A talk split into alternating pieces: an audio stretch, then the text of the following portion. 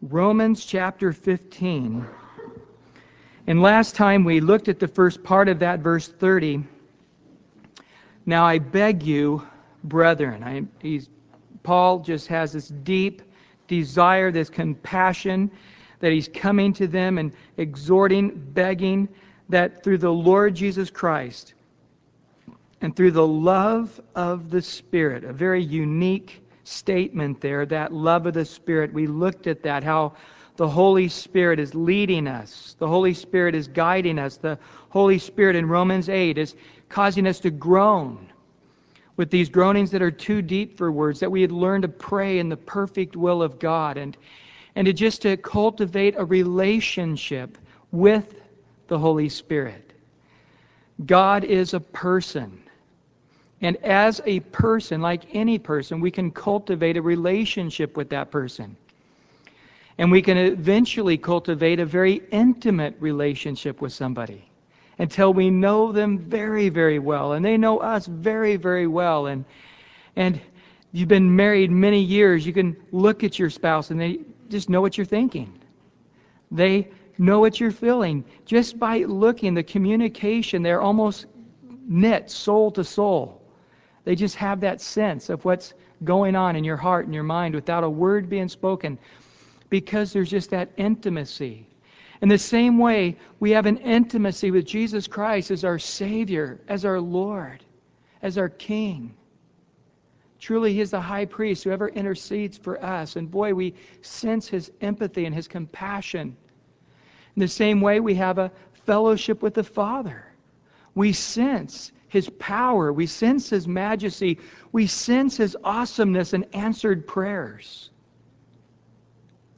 But there's that other work of God in the Spirit, that comforter, that parakletos, as Paul or as John puts it, the one who comes alongside. And it's that one that is there to encourage you, to comfort you, and to help you in your weakness.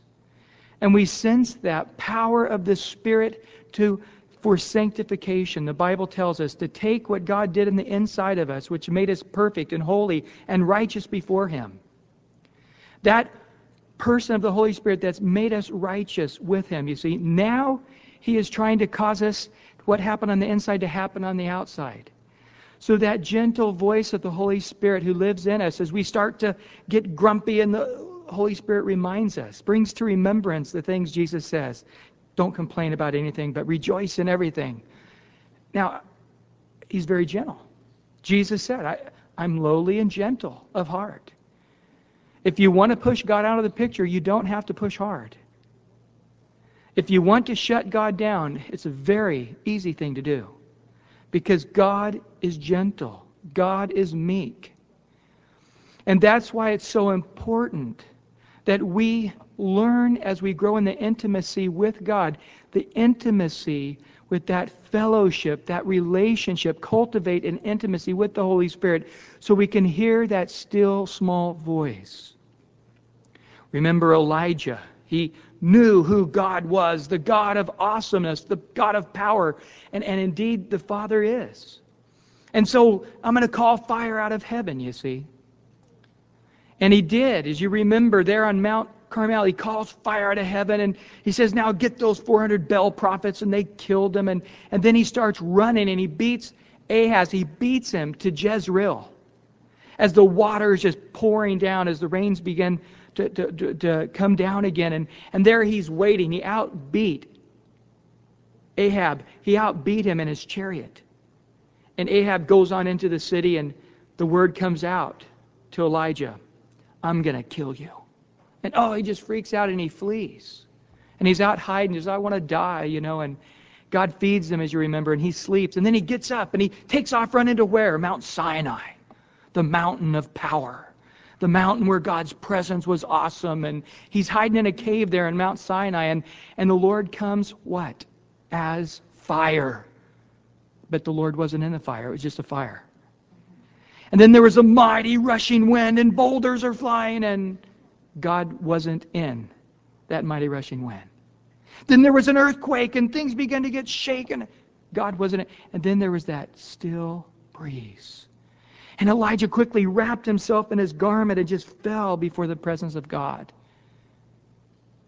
And he began to realize okay, I am a God who flexes my muscles. I am a God of fire. I am a God of power, but, but, typically, day to day, God works supernaturally in the natural. You'll hear more from God in the gentle breeze, the moving, the stirring of the Holy Spirit than you will in fire, than you will in the earthquaking, than you will in the wind blowing with great fervency. God can do all of that. Matter of fact, we see it all happening in the Bible. We see the fire. We see the mighty rushing wind on the day of Pentecost. We see the earth shaking as Jesus dies and the tombs are open, Matthew tells us, and people are raised from the dead. We see in Acts chapter 4 when they were filled with the Holy Spirit, the earth shook and they were filled with the Holy Spirit and boldness. God can be in the earthquake. God can be in the mighty rushing wind. God can be in the fire. But God is also the gentle breeze. And that's where it's important that we cultivate a love of the Holy Spirit. Father, we love you. We worship, we adore you. Jesus, we love you. We worship you. Spirit, we love you. We worship and adore you. It's important we come to have that love relationship and learn of that still small voice, that gentle breeze.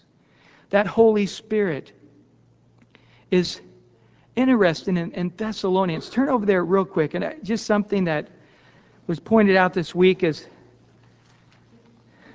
just really interesting to me, and, I, and it really ties in well tonight as I think about it here. In Thessalonians chapter, 1 Thessalonians chapter 2. 1 Thessalonians chapter 2. Look there at verse 7. Paul says, We were gentle among you, just as a nursing mother cherishes her own children. Look at verse 9. For you remember, brethren, our labor, our toil, for laboring night and day, we might not be a burden to any of you. We preach to you the gospel of God. And then Going down and look at verse 11.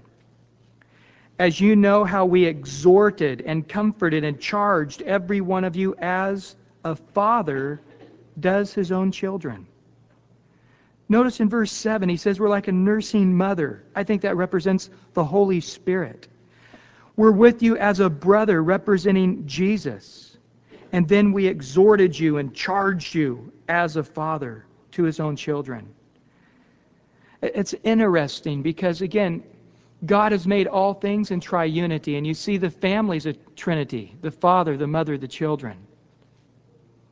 Just as we are a Trinity body, soul, and spirit. And here we see that he says, As a father, we charged you, but yet as the Holy Spirit, like a mother nursing her baby. So, we comforted you. And as a brother, you see, we weren't a burden to you the servant as Jesus serves us. And so, again, the Holy Spirit is the one who is gentle, the one who is there with you, who abides in you, and to develop that relationship with Him. And Paul says, I beg you for the love of the Spirit. Going back over to Romans 15. Romans 15. He says there, through the love of the Spirit that you strive together. That word again, agonizomai, and there's actually a word before it tied with that word, which means strive, agonizomai, which means to fight, labor, or strive, but with the other addition to it, it means together. So fight together, labor fervently together, strive together. That word is typically used in the Greek culture for wrestlers. And here Paul is saying, let's hook up and wrestle with the Lord, wrestling with God. And again, there are times as we pray, it, it is just sort of kicking back and fellowshipping with God in, in a rather conversational way, and that's fine. But I would say that a large percentage of our praying needs to be this concept of striving together, wrestling together. As Jacob, as you remember, as the Lord appeared to him and they locked horns, they hooked up, and they wrestled, you see, all night long. And then remember, the Lord touched his hip and it blew out, and there he's hanging on to the Lord. In those days, the guy who won gave the gift. And so Jacob says, You can't leave me until I get the gift. And he says, What's your name? And my name's Jacob, hill catcher, a scoundrel, a sneaky guy full of guile. And he says, Not anymore. Now your name's going to be Israel, one who has won with God, one who's been governed by God, one who's a prince with God.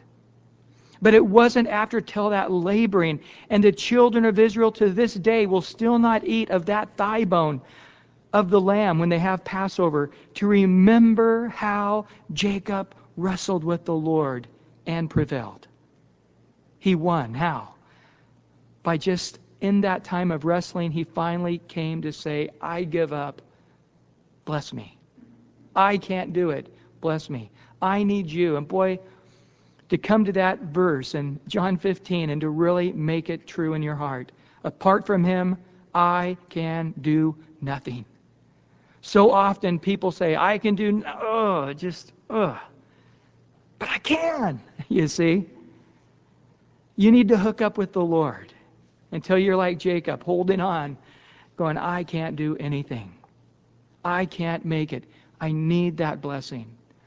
We see Hannah there in 1 Samuel chapter 1 and, and how her husband Elkanah loved her he had another wife, Peninnah, and Peninnah could have kids, but Hannah couldn't. And, and boy, she was grieved because she couldn't have kids. And Elkanah truly loved her and didn't disgrace her because that was, in the culture of that day, grounds for divorce if a woman couldn't have a child.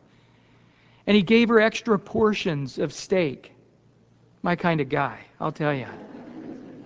And, and when they go up to the Passover, and, and he said, Man, am I not better than ten children to you? But yet, year after year, this went on until finally one year she just goes into the temple and she's just crying out to the Lord. She does she's not making a word, but she's just continuing in prayer and and she's just in intensity and striving and and Eli, this rather wicked man, this carnal priest, looks at her and says, What are you doing stumbling into church drunk? Get out of here, woman and not much of a man of discernment, but he he looked, she looked and said, I'm not drunk as you think, man. I'm just intensely praying. Now, I make note of that because it was in that time when she finally said, Okay, God, if I have that child, it's yours. It's yours.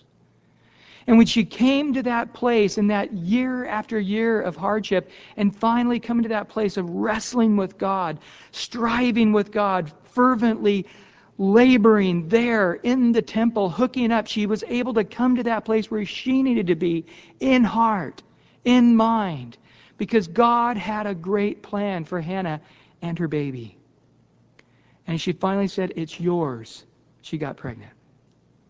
It was at that time her life finally began to become fruitful after years of barrenness.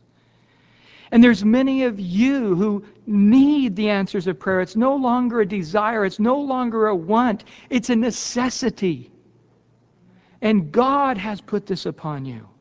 God has put you between the rock and the hard place because you're still Jacob, and He wants so much to make you Israel. You're still fruitless and how God wants to take your barrenness away. But it's not until those times of laboring in prayer where you finally say, okay, God. When the fruit comes, when the blessings come, it's yours. It's all yours, God. You see, that now that complete surrender. Now, God, you see, you are the person now God can bless. And this is where I think Paul, as he's writing the church in Rome, realizes, man, the potential, the opportunity. You guys are at the capital of the whole world. It wasn't like the Washington D.C., the capital of a, of a country. You're the capital of the whole world. Boy, what potential, what opportunity There's not one part of the known world that isn't touched through the great Roman Empire. But as he writes to them great heavy doctrines as we've been studying through Rome, he now comes to that place going, guys, you need to be the person, not know about God, not have it in your head, not just have that experiential knowledge, but truly be that broken, surrendered person. In particular, Paul says after you become those persons who have learned to lock up with God and to stay in there crying out to God, working, laboring fervently in prayer, striving, wrestling together.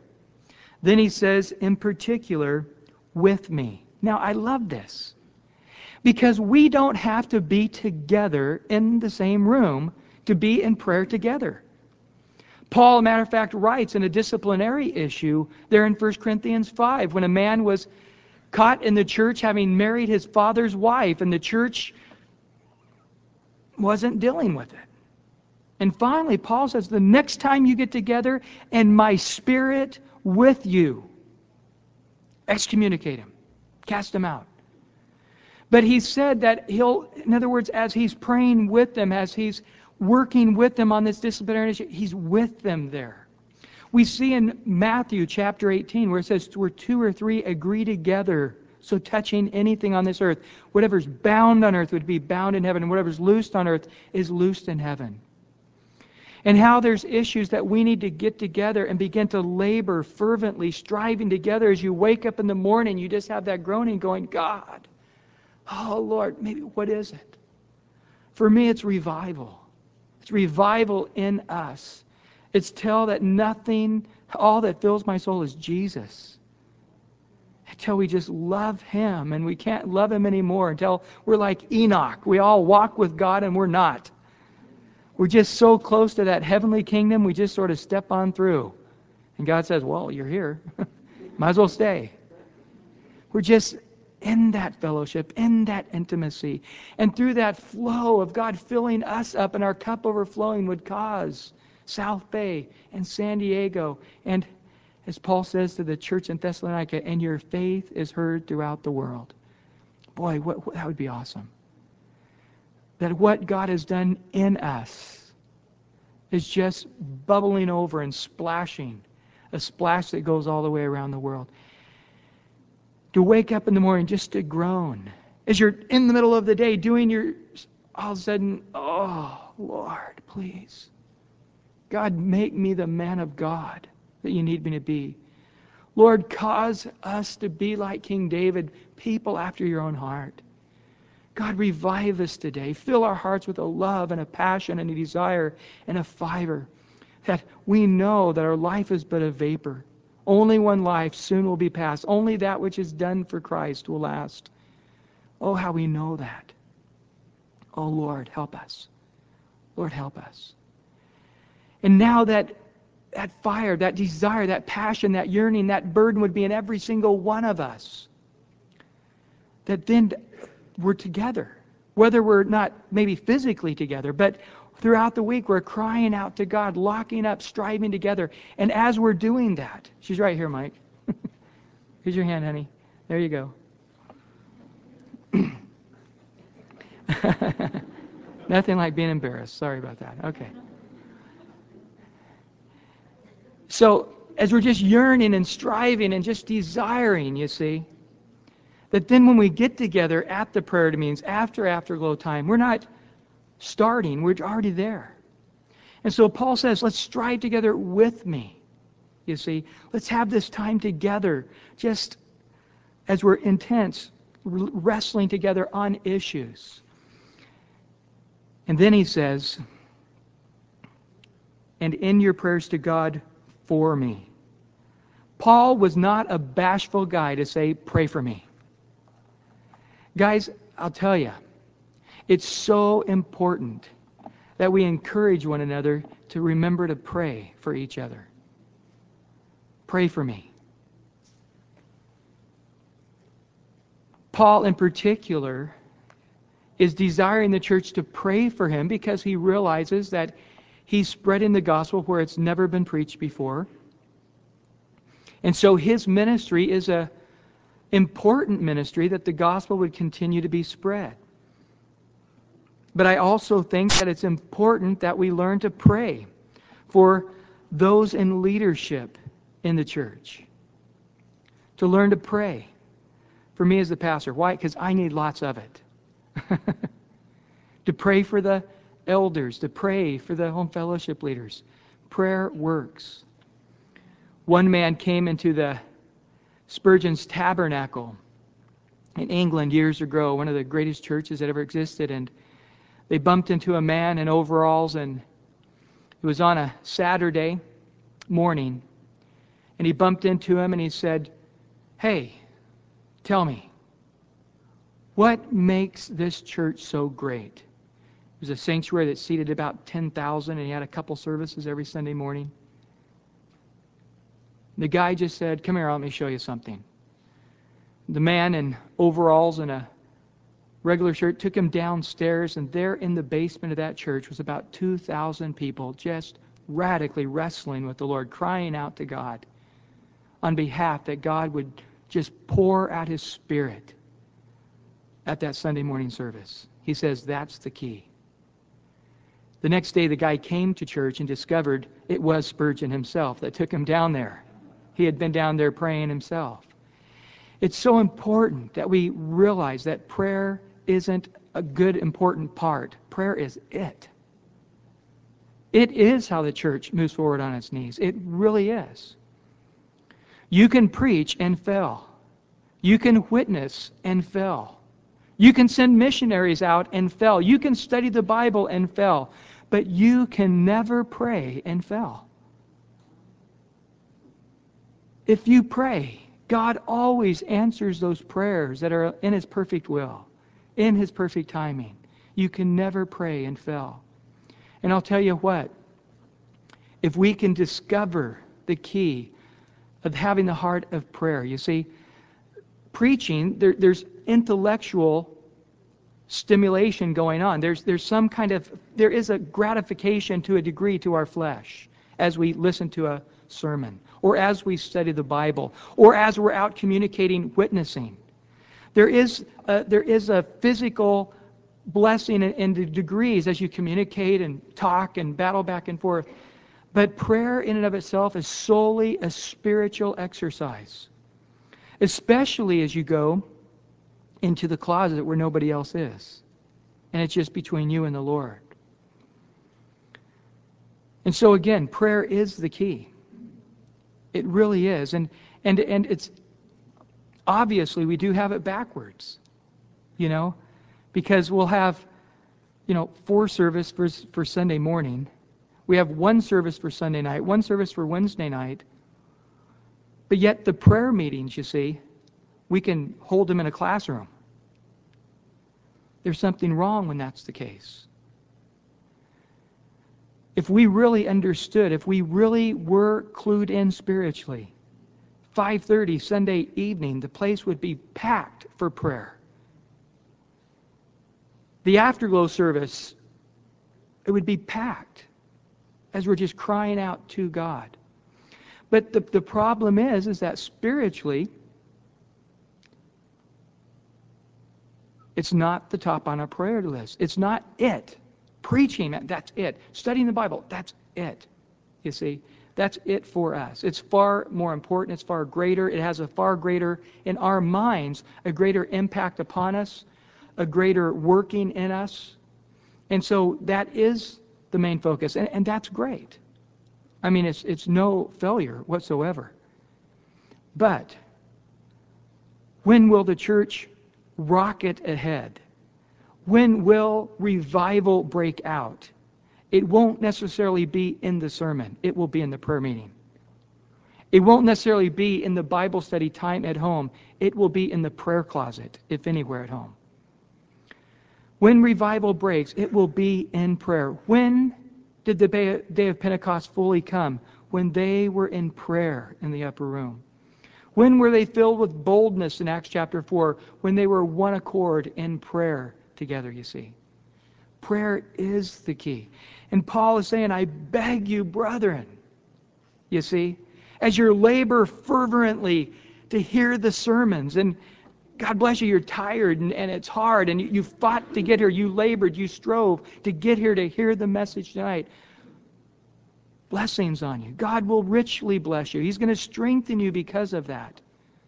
But yet, that we would have that same intensity to labor fervently to pray together, to come together to seek the Lord in prayer. And he says, For me. You know, I've read Billy Graham's autobiography. I've read a number of men through history that were great men, and without fail, without fail, they will always tell you it was because there was a group of people who are praying for them, and they can take no credit.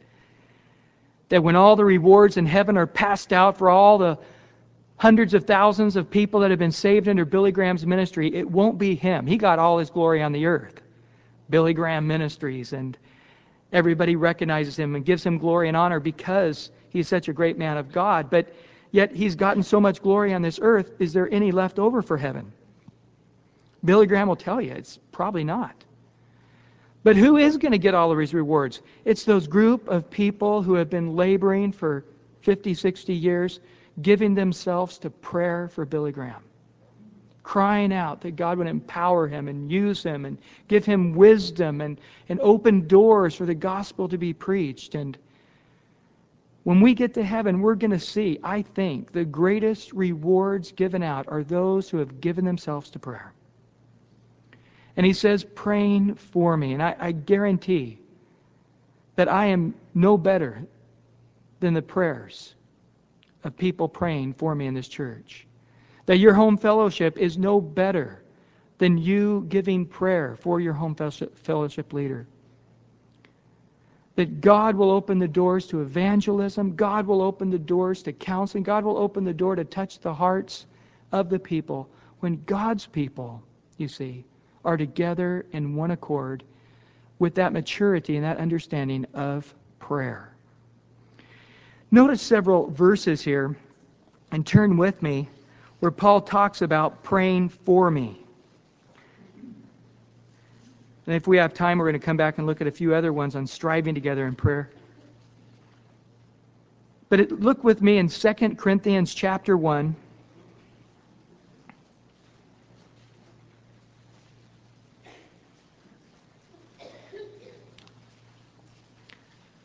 2 Corinthians chapter 1 verse 10 who delivered us from so great a death and does deliver us and whom we trust that he will still deliver us. Paul says that he almost died in Asia pushed above measure beyond strength despairing of life.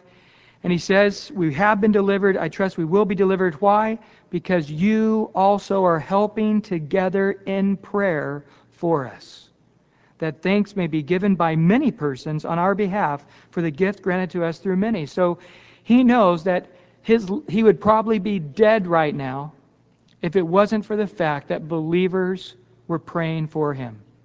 And he feels that somehow he had a spiritual sense that that was indeed the case. And he knows that some other trials were going to be falling him, but he wasn't concerned because he knew there were people striving, laboring, fervently, agonizing together for him. Turn over, if you would, to Philippians chapter 1. Philippians chapter 1, verse 19. Philippians chapter 1, verse 19. For I know that this will turn out for my deliverance. How? Through your prayer and the supply of the Spirit of Jesus Christ, according to my earnest expectation and hope that in nothing I shall be ashamed, but with all boldness as always, so now also Christ will be magnified in my body, whether by life or by death. And so here I am, the pastor of Calvary San Diego. I don't want to be ashamed as a pastor. I don't want to be ashamed with weak, anemic, unpowerful, ununctionized sermons. I don't want to be ashamed in not having preached all I'm supposed to preach or evangelize all I'm supposed to evangelize or to love and all I'm supposed to love. I, I don't want to be ashamed.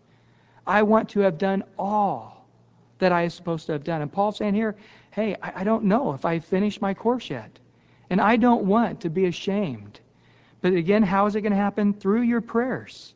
I believe that deliverance and the supply of the Spirit is going to come. And then Colossians. Turn over there. Philippians, the very next book, Colossians chapter 4.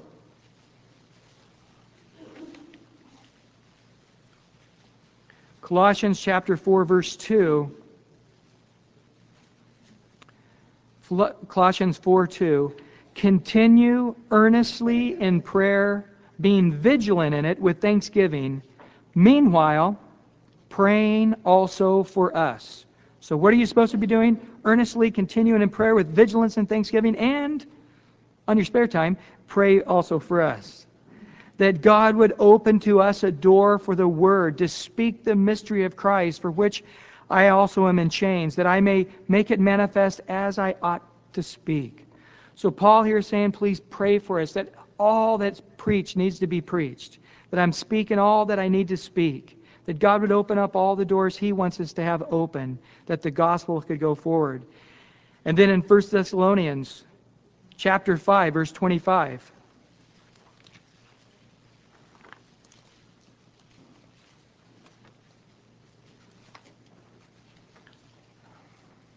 1 Thessalonians 5:25.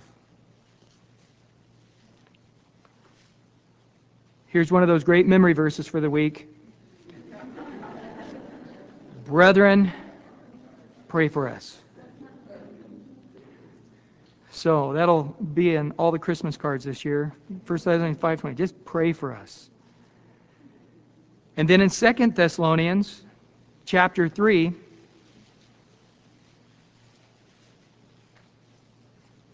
verse 1, 2 Thessalonians chapter 3 verse 1. Five brethren, pray for us. Last thing I want to exhort you in, pray for us. That the word of the Lord may run swiftly and be glorified just as it is with you, that we may be delivered from unreasonable and wicked men, for not all have faith. So Again, he says, man, pray for us that what God did in Thessalonica would happen again as we go to preach in the next place. And then over that little book, Philemon, little tiny book, Philemon. It's a one chapter book. So in chapter 3, just kidding. There's only one chapter. I said there's one chapter. Philemon chapter 1, verse 22. Philemon, verse 22. But meanwhile, also prepare a guest room for me, for I trust that through your prayers I shall be granted to you. So Paul is confident that he'll make it to them if he trusts that they're really giving themselves to prayer for him. Then finally, one last verse Hebrews chapter 13, verse 18.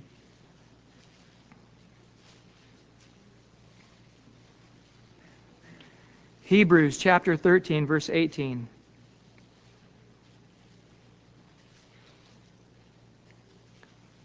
Hebrews chapter 13, verse 18. It says there, Pray for us. We are confident that we have a good conscience in all things, desiring to live honorably. So Paul asked them to pray for many different things here. Uh, to the Corinthian church he had praying for him, the Philemon church, the Colossian church, the Thessalonica church, first and second, the cities of Thessalonica. Only kidding, there's only one. And Philemon, his good buddy, and also to the Hebrews spread abroad. He just has people everywhere praying for him. It's a great idea for all of you. Talk to somebody, one of your friends back in Pennsylvania, before you get off the phone, say, Oh, by the way, pray for me. See you later. Pray for me.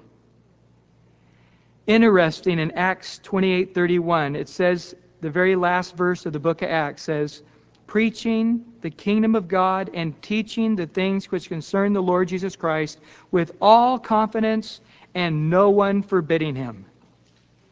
The very last verse of the book of Acts says, all the things Paul was asking the churches to pray for was indeed happening. He was able to have confidence. People weren't hindering him as he'd asked that they would pray that they wouldn't be hindered. And the gospel was going out. And that's the last we hear of Paul, is that all those churches praying for him caused it to happen. Now we need to have great confidence in the Lord, in prayer. Prayer is not a guessing game. Prayer is a certainty. Jesus says, You fathers being evil. And of course, there's no dad here that's not a wicked person in and of themselves. We're all sinners. By our fallen sinful nature, we're self seeking and self gratifying, and what benefits me is what really I want in my flesh.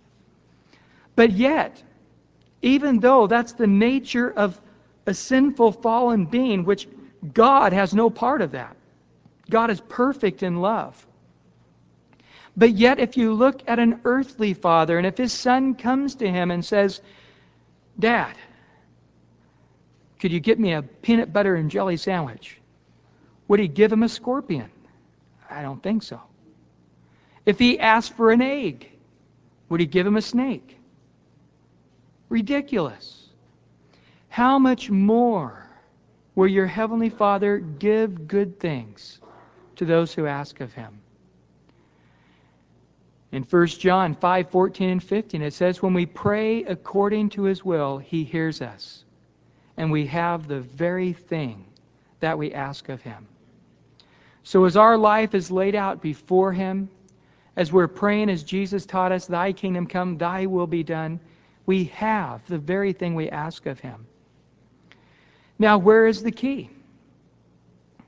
The key is that intensity allowing the Holy Spirit for the love of the Spirit as God's Spirit is helping us to have the passion. The Spirit's helping us have the desire. But again, what's the Bible say? Don't quench the Holy Spirit. Don't grieve the Holy Spirit. So as we begin to dabble in sinful things, that passion, that desire all of a sudden is gone because we're grieving the Holy Spirit with our sinfulness. If the Holy Spirit's trying to open us up to a spiritual view of things, as he talks about there in 1 Thessalonians, don't despise prophecies. He says there.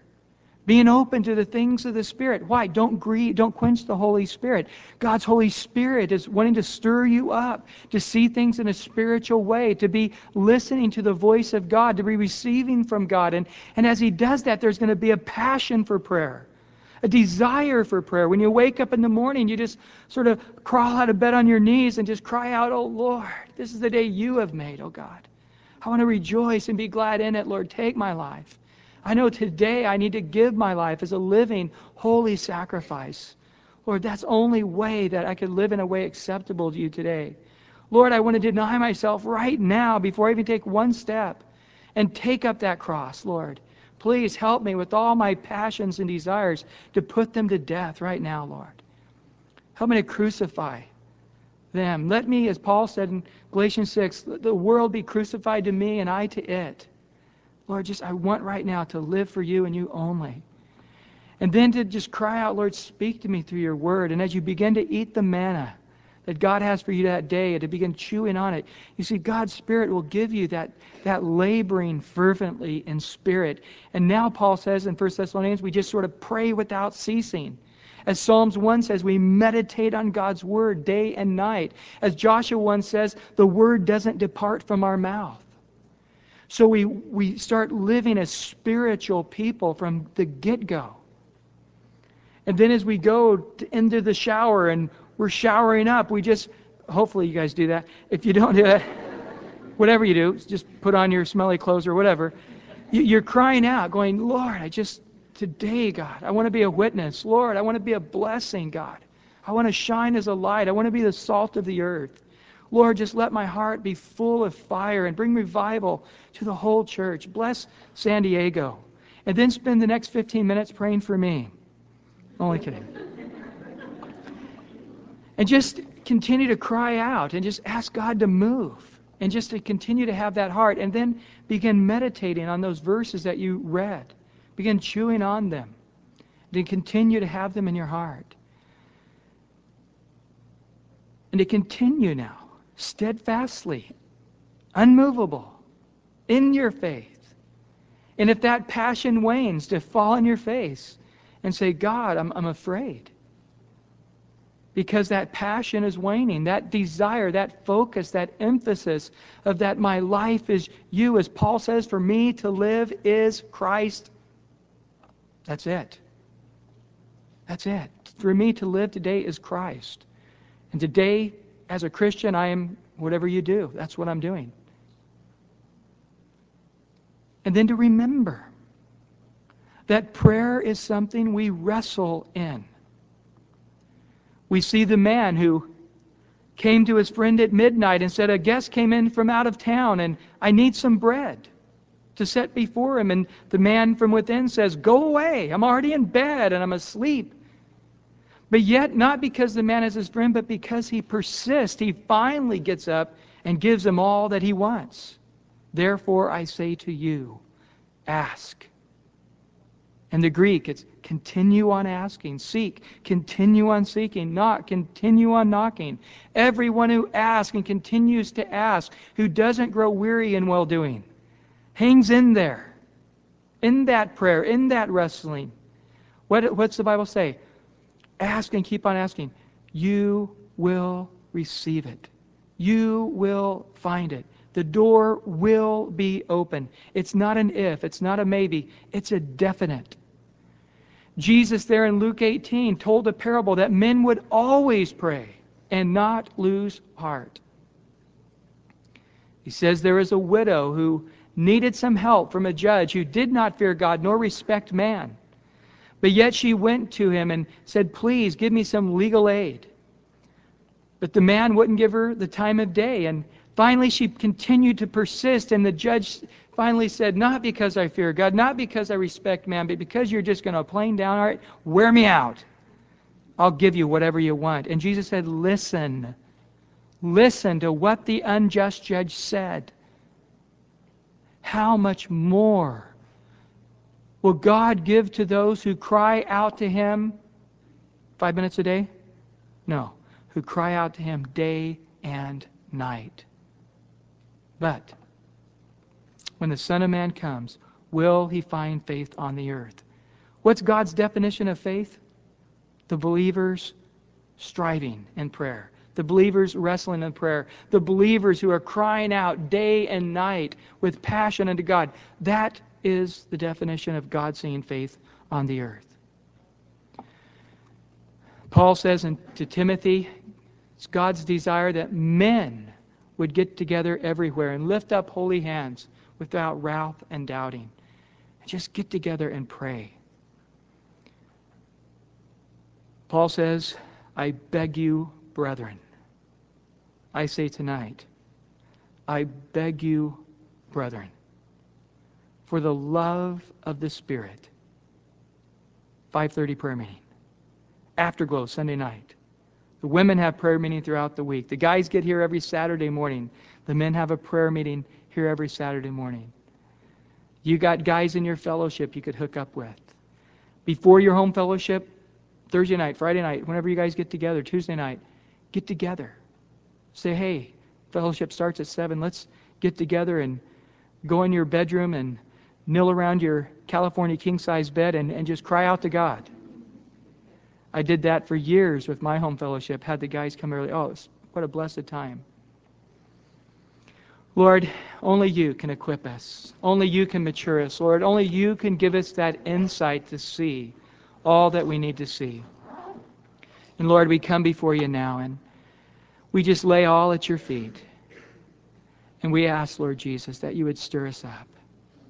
Help us tonight, Lord. Many maybe who have lost heart Lord, as they cried out day and night, Lord, they didn't continue on asking and seeking and knocking until finally they received.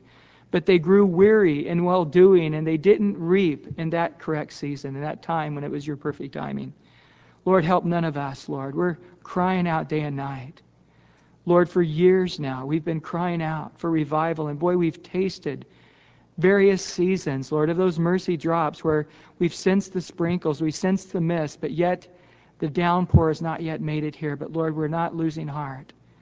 Lord, we thank you, Lord, for those who who have the vision to pray. And Lord, I thank you tonight to those who you've given tonight the vision, Lord, to just beat their body into subjection, to deny themselves, and to truly give themselves to a life of prayer.